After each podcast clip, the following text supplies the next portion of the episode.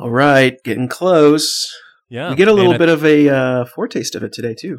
Yeah, I was gonna say a lot of the readings today are kind of foreshadowing uh, Pentecost. Mm-hmm. A lot of Holy Spirit talk. Yeah, which I'm glad for because frankly, I'm getting a little bit tired of preaching John. well, it's still John, but Mm-hmm. we got a lot of other cool stuff going on. Yeah, yeah. Well, first and foremost, did you have a homily yesterday? I did not. okay, very good. yeah, I did not.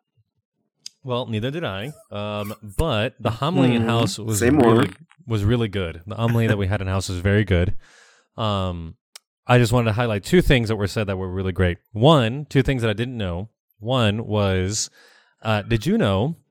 Remember how we started last week looking at the book of Acts and how the first line was how the Hellenists complained against the Hebrews? Uh huh. I was really struck by that last week when you and I spoke. Uh, what I didn't realize, though, and the homilist said this yesterday, is that all of the men that were named in that reading to be uh, deacons or whatever, they were all they were all Greek, which I had never. That, I thought that was really interesting. That it's like the apostles picked these seven Greek men to lead the the, the Hellenist side to work in collaboration with the Hebrew side, which were the twelve. You know, I thought that was just kind of interesting thing I never I never thought of. Good. Well, anyway, so I gotta say, man, so I've been preaching a lot recently in house because we have mass every day. Thanks be to God. Um, but it's been a lot of John, and it's been really tough. Like I've never had to preach this often before. Like I've preached a lot in the past, but it's always like one here, one there, every other month kind of thing. Yeah. Now it's like I'm preaching every couple days, and I never realized that John is hard to preach because it's a bunch of sermons. Like it's just a bunch of long discourses, and it's just difficult because it can be a little abstract. Like even this upcoming Sunday, we have the readings. Uh, pick continue from last week, the Gospel for chapter fourteen of John. It's the second part of it. You know, like we had just finished with uh, Philip and Thomas, and now it's a lot of promising of the advocate won't leave you orphans like those are really good images maybe pray with but then there's a lot more of you know uh, in a little while you'll no, longer see me but you will see me because i live in you and you live in like very john like back and forth back and forth with all these like one liners Yeah, well, I think really just before I even jump into it, there's something interesting that I noticed in our first reading that I'd never really picked up on before. That Philip, so we're kind of continuing with our deacons here. Philip is preaching and doing really great things and curing and you know performing miracles, mm-hmm, mm-hmm. and people were coming to believe. And what was the response of the church to send Peter and John Mm. that they may that they may receive the Holy Spirit because it had not fallen upon them yet. right right And I just thought, man, that's really weird. like Philip was there doing all that great stuff, but it still wasn't enough. right right That they needed Peter and John to come and lay hands on them so that it would be enough. yeah what do you make Which of that I think is beautiful. Well, I think it's beautiful. I think it's showing the distinction even then between um, the priesthood and the diaconate, and uh, you know, in a sense. mm-hmm, mm-hmm. that we're not all called to the same thing. Right. We're not all we are not all everything all at once. yeah that's it People have their individual roles and functions and, and missions and identities. mm-hmm, mm-hmm. No And i like love that Like Philip had a very particular mission. Right, right. Yeah, so Philip could Ah. go to Samaria and he could proclaim Christ to them, and then they could respond in one accord after paying attention to Philip. And baptize. And, And- baptize. right, but they still Because needed. they had only been baptized in the name, but they still needed what I think what we would call like confirmation or something like right, that. right. You know, the Holy Spirit yeah, is sealed. Sure, it's difficult because like it's it's very tempting to read back into Acts a lot of the what eventually becomes our Absolutely. sacramental theology of baptism and confirmation, but. There's no need to also like I think some people can read the New Testament and try to say that the church later added things. I don't I don't think that's right either.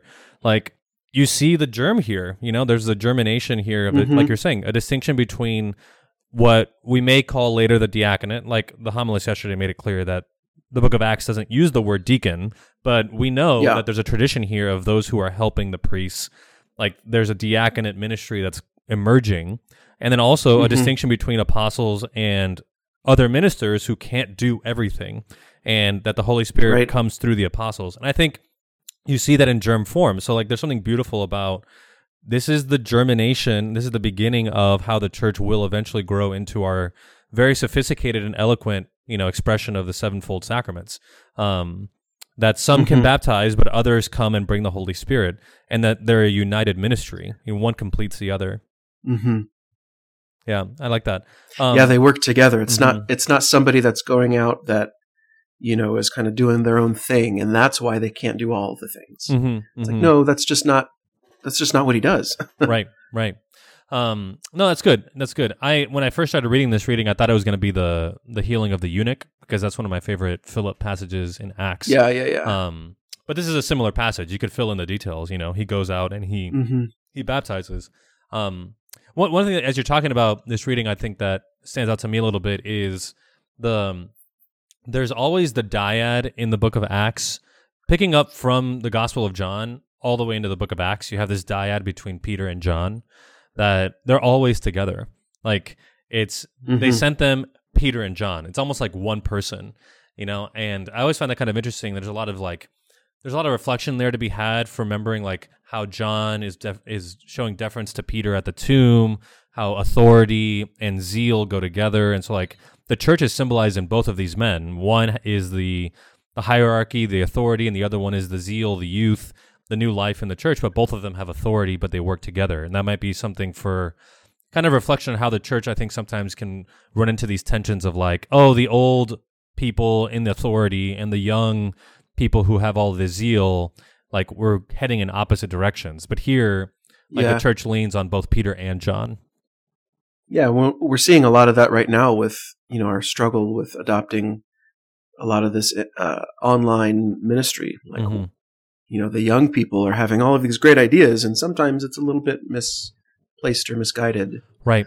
um, Right. because there's not that rooted grounding in the tradition in Mhm. what hmm the church teaches. Right. And that's Peter. Right. Yeah, yeah, yeah. Yeah. totally. No, I like that. I hadn't actually thought of that before. Yeah, and you see Uh, that a lot. I mean, like that a there's lot. there's some good theologians who would who would go on and sort of develop an ecclesiology around the different figures of the Book of Acts. So, Mhm. like the church has a Petrine dimension, a Johannine dimension, and then later like a Pauline dimension, and also a Marian dimension. And here you see like the Petrine and the Mhm. Johannine always always go together. Um, the zeal and the hierarchy, the the wisdom and the you know the creativity, all that goes together. Um, it's hard to preach on that. I don't Yeah. really know how. It It's almost like we're kind of getting into the different. the different what? It's almost like we're getting into the different charisms of you know of ministry. Hmm.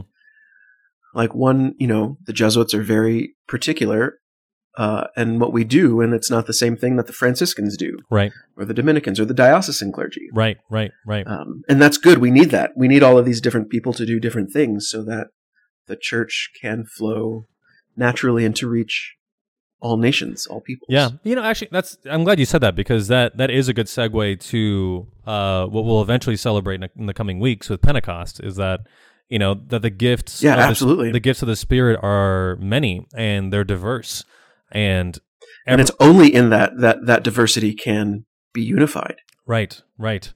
Yeah, absolutely. You know, Peter and John are not the same person and they're not the same apostle. They're very Mhm. different and they have different Yeah. fates and you know, they have different calls. It was John who was called the beloved disciple, not Peter, you know, but Peter was given a new name Mhm. and he was made the rock. Like we have different charisms and the spirit of God gives them to us and binds the church together, you know, even though we have different, you know, expressions of how to be how to be Christians together. Um Yeah. Yeah. Ooh, I like that a lot. And it kind of flows into my kind of my thoughts on our second reading um, from First Peter. This um, anytime the word hope comes up, I kind of get fixated. Hmm. And this one was no different. Always be ready to give an explanation to anyone who asks you for a reason for your hope. Yeah. Like, why are you so hopeful? Things are terrible. Yeah. People Yeah. are miserable. Why are you happy? Why are you smiling? mhm. uh, and like that's the Christian life to find the hope, to believe and to trust in that hope, won for us by the death of Jesus through His blood on the cross. Mhm. Mhm. Um, No, and we have to right. always be ready.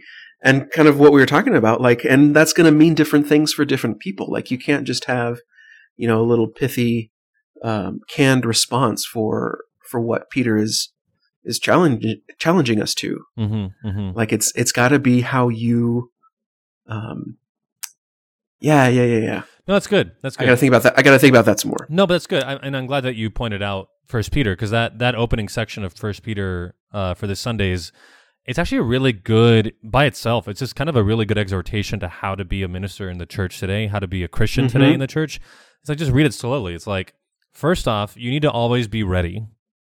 Okay, that's No, first off, who who? How Oh. do you understand yourself, Oh, there you go. beloved? yeah, you're beloved, you know, and Yeah, sanctify Christ as Lord in your hearts. So right off the bat, Jesus is Lord of your heart. And then, you know, always be ready to give an explanation. Like the Lord invites us to use our intellectual faculty to learn our faith. Like that's an important piece. It's not just about having hope. It's also about learning your faith and giving reason, you know? Um yeah, but you have to do so with gentleness, with reverence, keeping your conscience Mhm. clear. Because it's very tempting to be like how many people do we know that like dedicate so much time to defending the faith and they are mean like they're just mean, Yeah. you know really Yeah. No, it's very true. people it's like no be yeah. gentle They're not effective ministers. no it's like you can have all the great answers you can memorize all of the scriptures memorize all of thomas but you'll sound like a resounding gong if you don't have love you know if you don't have gentleness Yeah, you will convince no one Mhm. without love in your heart.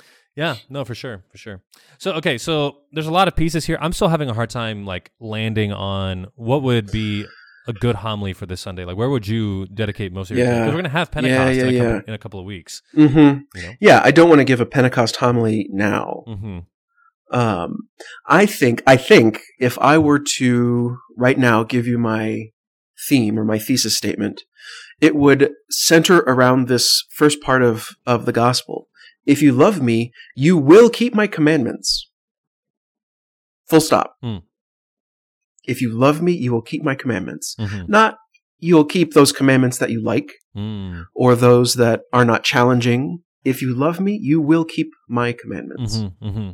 And I think that's what we kind of see in this developing early church and what becomes into into the church.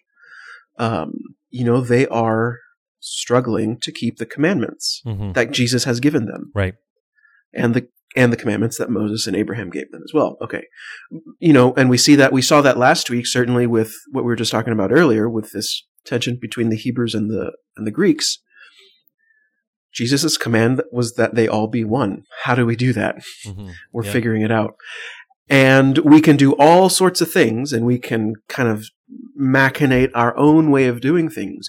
Or we can trust in Jesus and trust the advocate that he sent for Mm. us. Yeah. That's great. That's great. And we're kind of in that we're kind of in that waiting time where we're still trying to like figure it out. Yeah, yeah, yeah. But also we're still waiting for the one that he will send, yeah, I like it. Holy Spirit. You know, so here's here's another. That was a lo- that was a long theme. I kind of yeah, yeah. anyway. if I was your English teacher, I'd probably tell you to revise that thesis statement. Um, Yeah, that's right. uh, so here, One sentence. So here's here's an added word to maybe give more nuance to what you just said. So sticking with that first line of the gospel, if you love me, you will keep my commandments. So that introduces something that I think could be really good grounds for a homily, uh, which is the tension between love and obedience. Um, that if you keep my commandments, that's obedience. And oftentimes we don't think about, or at least I don't think about obedience as something that's tethered to love. I think about it as something that's tethered to justice or tethered to punishment or tethered to, you know, just ha- having to acquiesce for the sake of the common good, but never thinking about it always in terms of love. Is that if you love me, you'll be obedient, you know, to me and to my Father and in the Spirit, you know, and thinking about how Jesus is the one who's ultimately obedient to the point of death.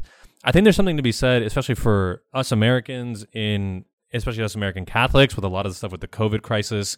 It's like, how many of us are willing to be obedient to our local clergy, our local Mhm. church, you know, as they try to love us and care for us? Um, I don't know. There might be something there. Like, how can you preach love and obedience? And maybe that actually, ooh, here you go. Is love and obedience, Jonathan? Is love and obedience Peter and John?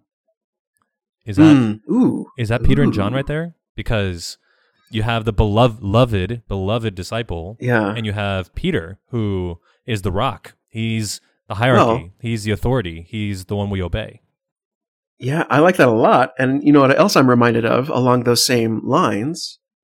a certain book that one of our great holy fathers gave us uh, many years ago, Love and Responsibility. Yeah. Yeah.